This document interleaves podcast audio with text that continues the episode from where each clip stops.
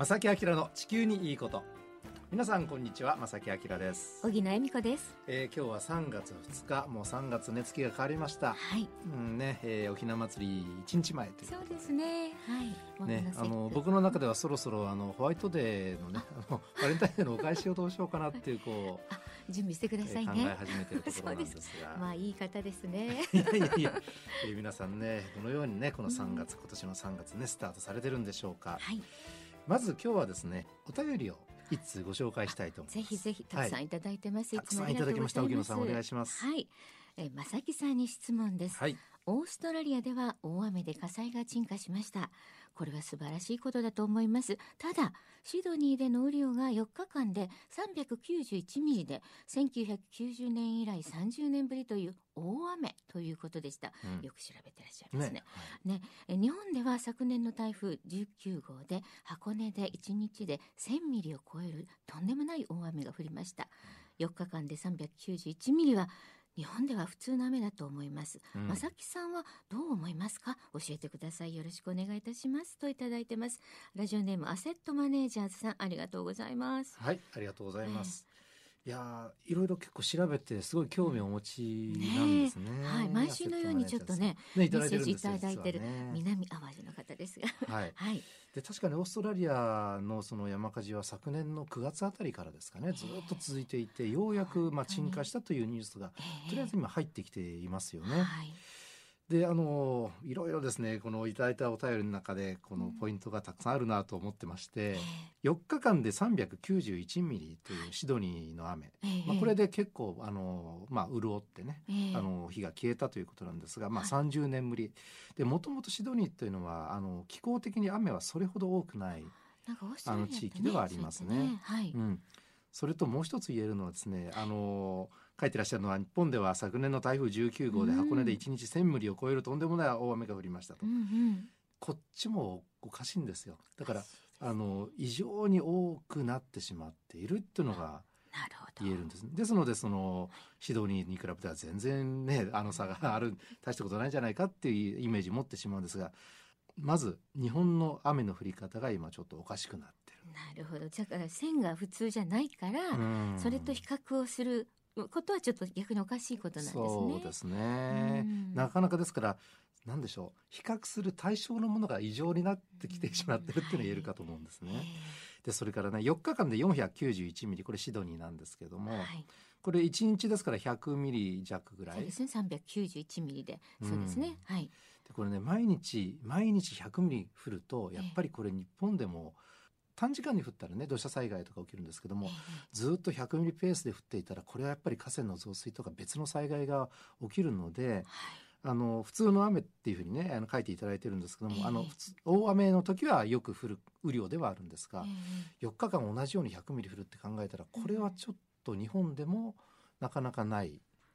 うん、降り方というということは言えますよね。異常だということですね。十分に。うん、ですのであのアセットマネージャーさんのように、ええええええよくこういういろんな各国のニュースね、ええ世界のニュースで日本の雨の降り方とかをこう注目していただいてね、うんそれがどういうものなのかって、うんあの考えていただくというのはすごくあの防災面でもねいいことだと思うので、あねの今日取り上げさせていただきました。はい。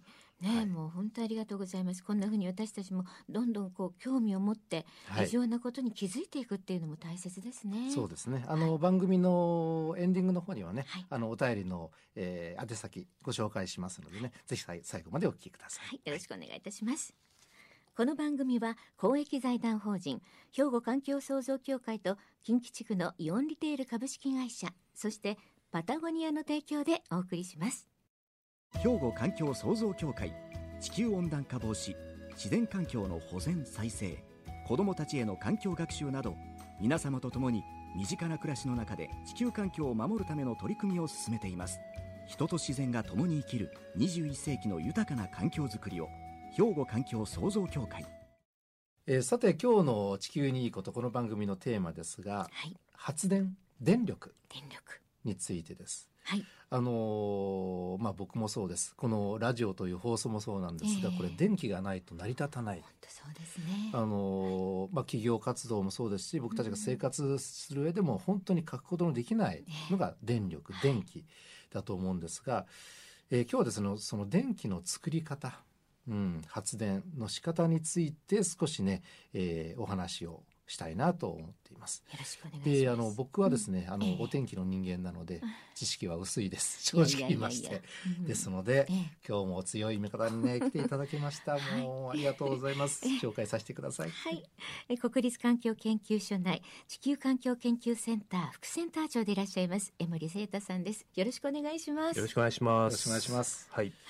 あのいろいろとお話を伺いたいと思うんですが、はい。まずそのにあの電力を作る方法、まあ、発電ですよね、はい。発電って、まあ、あの学校でもね当然皆さん習ったことあると思うんですが、まあ、石油う石炭、えー天然ガス、はい。ねえーこれらの発電、まあ、火力発電ですかね,、火力発電。はい。それから原子力発電、うん。うん。はいそれから、えー水力発電、ねうんダムなどでね、はい使うええあの作られる水力発電はい。それから風力地熱、うんえー太陽光、はいそれからバイオマスなんていうね、ええそういう発電方法もあります。まあいわゆる再生可能エネルギーを使った発電。でいろんな発電のやり方があります。はい。でもちろんこの番組でこの発電を扱うわけですから、えええー環境に優しいのか優しくないのかうんこれがテーマになるわけなんですが、はい。えーかなり数字だけね僕の方から紹介させていただきますが、はいす。えーっと2016年2016年のデータになります。はい。えー日本のエネルギー発電の供給量割合というグラフが目の前にありましてどのやり方で発電をしているのか。一番多いのが、えー天然ガス。天然ガス。LNG はい。という種類の天然ガスなんでしょうかね、はい。これによる発電が42.1%それが一番多い。これが一番多いんですねこれそうなんですね2016年のデータです、はい。液化天然ガスってやつですね。LNG。液化天然ガス、はい。ありがとうございます、ありがとうございます。そして2番目に多いのがこれ石炭なんですねはい。32.3%ですはい。それに次いで石油による火力発電これも、えー、9.3%ありますで、えーその次が水力それから、えー再生可能エネルギーなど新エネルギはい。ーなどという項目で、えー、6.9%ええとなっていますはい。で原子力ですよね。あそうがですね、え原子力がちっちゃいですけれども、うんこのデータですと1.7%、はい。うん、はい。という割合で一番多いのはやっぱり天然ガス液化天然ガスうんそれからその次が石炭になるわけですね。そうですね。うん、でこの割合については江森さんどのように？そうですね。はいあのまあ皆さんご存知のように、えーその2011年に。えー、と東日本大震災で、はい東京電力福島第一原発事故が、えー起きる前までは、はい。えー、3割ぐらいですかねの,、うんあの電気っていうのは原子力でえ日本では作ってたわけですけれども、それがい一旦あの、まあ、全て、えー停止になってええでそれで、まあ、今その安全が確認されて地元の同意が得られたところから少しだけあの再稼働しているとはいいう状態ですよね。うんでそれを補うために、まあ、火力発電が増えてると。うんでまあ石炭であるとか天然ガスですねでまあ石炭はオーストラリアとか東南アジアからあのまあ安定してえーっとまあ国際関係もその安定している国からはい。あのまあ比較的安く買ってくれるとうん。いうことで。でまあ天然ガスはそれに比べるとえーまあちょっとあの買ってくるのが大変だとうんうん。いう問題がありますけれども、まあ、それが増えているということですね。そして再生可能エネルギーということになるんですけれども、はい。でこれはあの、まあ、水力はまあずっと、えー昔からね昔からねはいあの大規模水力っていうのはもう大体開発しちゃって同じような、えー量をずっと発電してるんですけれども、えーその、えー、と再生可能エネルギーについてはあの固定価格買取制度というですね、えーフィットとはい。うん。えーフィードインタリフっていうんですけれども、はい。えーその制度ができて、えー再生可能エネルギーで作った電気は電力会社が高く買ってくれる、はい。うんえーその代わりそれをですねその分の、えーそのお金っていうのはあの電力料金をちょっと上げてみんなから出してもらうと、うん。えーそういうことになったわけですよね。はい。で再生可能エネルギーが儲かるようになってうん。で特に太陽はすぐに設置することができたので、えーこれがあの非常に増えたと。ええ。はい。で風力ももっとできる場所はあるんですけれどもあのそこの場所で風力やっていいかっていう環境影響評価アセスメントって言いますけど、えーそれが時間がかかるので、えーまだあんまり増えてきていないと。これから増えるんじゃないかと、えーいうふうに言われてるところですね。太陽光発電についてはですねあの太陽光パネルですかね、あれがあの田舎に行ったらもうすごい広さで。ねそうですね。びっくりするようなね。ねちょっとこう、山肌とかに。ですよね、はい。そこに設置していいのかなそんな斜めなとこでとかね、はい、本当に。江森さんこれね海外と比べて、はい。日本の発電事情はい。やっぱりだいぶ違いがあるんですか、そうですね。このエネルギーの構成っていうのは国によってあのいろいろ事情が違って、はい。で当然その、えー、と地理的な条件であるとかあるいはその国で資源があのどういうふうに取れるかとかですね、うん。そういうのによってあの非常にこうまちまちなんですよね。ああなるほど。で例えばカナダなんかですと水力がすごく多いと。あと特徴的なのはフランスはずっと原子力を、うん。えーたくさん使って、ええ。ーあの発電をやってます。うん、これはどどういうその地形というか土地柄というか政策政策でしょうね。ね。えーまあ、うん。フランスの場合はもうそれを受け入れて、うん。あのやろうと、えーいうことに、まあ、その大胆にそういう政策にうん。したんだと思いますけれども、例えば最近の気候変動問題を受けてフランスはちょっとずつあのあっていうか安全性安全性を考えてちょっとずつこう、あの減らす方向には行ってるんでしょうか？それともまだまだ推進する？あのフランスは、えー、とご存知のようにパリ協定ができて、はい。非常にその気候変動にあのリーダーシップを取っている国ですので、うん。再生可能エネルギーを増やすというところはすごく力を入れています。でそれであの、まあ、原子力を減らして再生可能エネルギーを増やしていくっていうことはあのトレンドとしては起きてると思いますね。方向としては一ですね。はい。まあ、あのどっちも CO2 は出さないんですけども、うん。おっしゃるようにやっぱり原子力はあの CO2 出さないっていうこと以外に事故とか廃棄物の問題があるので、やっぱり社会的に議論をしてうん。再生可能エネルギーの方がいいという議論がフランスでも起きてるんだと思います。うん。なるほど。はい、他になんか特徴的な国ってありますか？あのドイツですよね、はい。ドイツってすごくグリーンな国っていう印象があって、はい。あの気候変動問題リーダーシップ取ってるように見えると思いますけど、はい。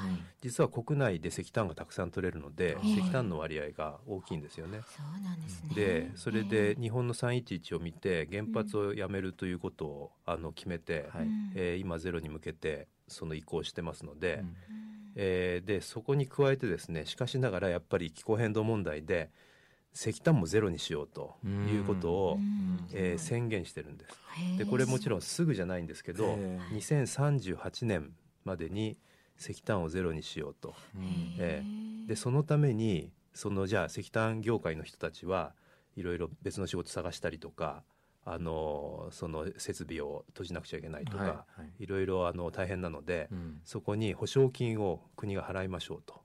うん。えーうんいう決意であの石炭をやめる議論をしているのがドイツですね。うん。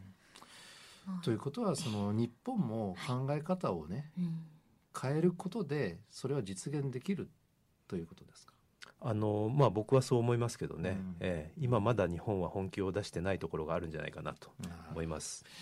そのあたりなんです。後半にねしっかりとお話を伺いたいんですけども あの今その発電という分野で抱えている問題、えー日本もいろいろ問題があります。これからどうするんだというねあの話も含めて江森さんにね今後もお話を伺いたいと思いますがここで一曲お届けいたします。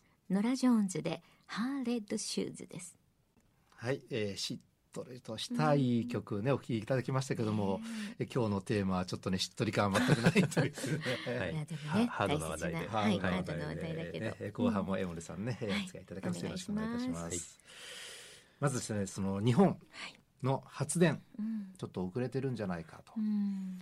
世界からもバッバッシングを受けていたりというね、あのことを、えーニュースでは聞いております。が、江森さん、そのあたりはどうなんでしょうか？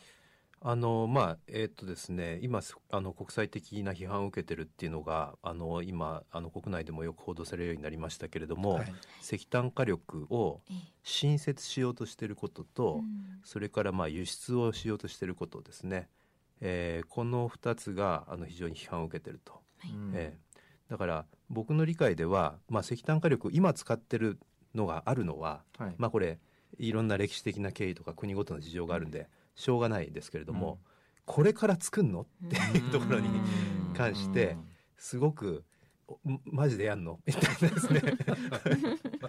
あのちょっと信じられない行為だと思われてるところがあると思うんですよ。はい。でこれはあの、まあ、パリ協定っていうことで考えますとその1.5度を目指そうという機運が、はい。えーかなり世界では高まってきてるんですけれどもつまり世界平均気温を産業革命前と比べて1.5度未満で温暖化を止めようと、はい。今から言うとあと0.5度なわけですけれども、はい。でそのためには、えー2050年ですね。あと30年で世界の CO2 の排出量を実質ゼロにしましょうと。はい。そういう話をしてるわけですよね。ですので全ての国が、えー2050年に、まあ、吸収できる分があればそれと差し引きでいいので実質と言ってるんですけれども、はい。CO2 の排出ゼロにしなくちゃいけないと、うん。えー30年です。あとで30、はい、ところが石炭火力発電っていうのを新しく建ててしまうとえそれでその経済的に元取るためには30年40年それを動かしますので。っていうことはこれからあと30年で CO2 ゼロにしろって言ってるのにうん。40年走らせるの新しく建てるんですかっていう話うん。ですよね。今のそのね石炭を使った火力発電の計画がスタートした頃というのは、まあ、そのそれほど環境問題って問題にもそれほど大きな問題にもなってないという認識があったんですかね。あったんでしょうね。だから普通のその生産活動経済活動の一つの中でそれがあって、えあと実際問題としてはそのじゃあ石炭をあの増やさないでえ日本のエネルギー大丈夫なのかと。そういう疑問とかね、はい。意見ももちろんあると思うんですけど、はい。それはあのやっぱりあの再生可能エネルギーまだ今の段階だったらもっと増やしていって、うん。その総量としてもあとその変動の調整としても、えーできるんだろうと思うんですよね。うん。少なくとも石炭火力を新設するのをやめた分ぐらいの、えー再生可能エネルギーを増やすっていうことはうん。当面僕はできるんじゃないかなとあそうですか。思うんですよね。うん。でそれであとだからあの古い発電し火力発電所を、えーその止めた時に、えーまあ、それを補う分ぐらいのペースで再生可能エネルギーが増えていけば、最終的には全部その、うん。今走ってる石炭火力が寿命が来た時には全部再エネにあの、うん。まあ、理想的にはうん。置き換わってることになりますので,、はい。ですぐにすぐにやれって言われてもできないよってよく言われるんですけど、ええあそれはすぐにはできないのは分かりますけど、うん。はい。じゃあ徐々にやればいいじゃないですかという話で。とにかく前に前に。そうですね。徐々にはやっぱり新設をしないというところからやっぱり始めて徐々にいかないとうん。いけないかなと僕は思いますけどね。なるほど。もうだって目的をねどっちかにすることですもんね、はい。それでゆっくり進んでもいいからやめる方向に行くかやる方向に行くかのジャッジのことですよね。そうですねあうんの本当に一つだけご紹介しますが、あので皆さんもちょっとそれぞれ調べていただきたいと思うんですが、えー神戸に新しく、ええうんえー石炭を使った火力発電所を今作ろうという計画があるということだけお伝えしておきますね。はいまあ本当若い人たちもいろんなね意識を持って動いたりあの番組にも来ていただいたりしたあの人もいますけれども、まあ、皆さんもどんな意見があるかまた考えてくださるかそんなこともぜひねお寄せいただきたいと思いますね。実はですね、来週も江森さんにお越しいただきまして、そうです。その今回は電力についてね お話を伺いましたけども、はい。実際その気候変動問題大きな枠で、えー私たちができることは何なのか、はいそれを多分皆さん一番お知りになりたいと思うのでそれをテーマに来週はお話したいと思いますまた来週もよろしくお願いいたしますよろしくお願いします。今日は、えー国立環境研究所、えー地球環境研究センター副センター長でいらっしゃいます江森聖太さんをお招きしました。ありがとうございました。ありがとうございました。兵庫環境創造協会地球温暖化防止自然環境の保全再生子どもたちへの環境学習など皆様と共に身近な暮らしの中で地球環境を守るための取り組みを進めています。人と自然が共に生きる21世紀の豊かな環境づくりを兵庫環境創造協会。えーではここでですね、えー先月2月のプレゼントステンレスボトル。ですね。これの当選者の発表お願いします。はい、えーラジオネームまずお一人目。ピンクさんおめでとうございます。当たりました。高槻の方です。さあそしてこの方はあのアコーからいただきました、えーラジオネームないのでそのままいきますよ。米田豊さん67歳の方ありがとうございます、はいます。当選です。はい。そして、えーこの方も姫路市からいただきました。木村優香さんありがとうございます。ありがとうございます。当選ですはいそしてね、多くの方いただいてますが、次の方は加古川市から丸山きみさん、おめでとうございます。はい当選です。で、ラストの方、5人目の方は、うんアセットマネージャーズさん、ラジオでもね、あの、いつもメッセージもありがとうございます。当選です。ということで、5人の方にペットボトル送らせていただきます。はい、しばらくお待ちくださいね。はいありがとうございました。ありがとうございました。さて、ここで宛先をね、ご紹介しましょう。皆さんもね、プレゼントをね、えー欲しい。または番組に対する意見もあると思いますが、はい。宛先をお願いします。はいおはがき、お便りの場合は、郵便番号650-8580、ラジオ関西、正木明の地球にいいこと、ファックスでは078-361-0005、078-361-0005、そしてメールでは、まさきアットマーク JOCR.jp、こちらまでどしどしお寄せください。そしてね、まさきさん、はい。今月3月も、このペットボトルをプレゼントしたいと思います。ステンレスでできたペットボトル、そうです5名様ですね。5名の方に5色ありまして、色はこちらでね正木さんがあのどんな色に当たるかは皆さんお楽しみということで選んでいただきましたのでお待ちください。はい。はいということで、正木明の地球にいいことはこの辺でお別れいたします。ご案内は正木明と、荻野恵美子でした。それではまた来週。さようなら。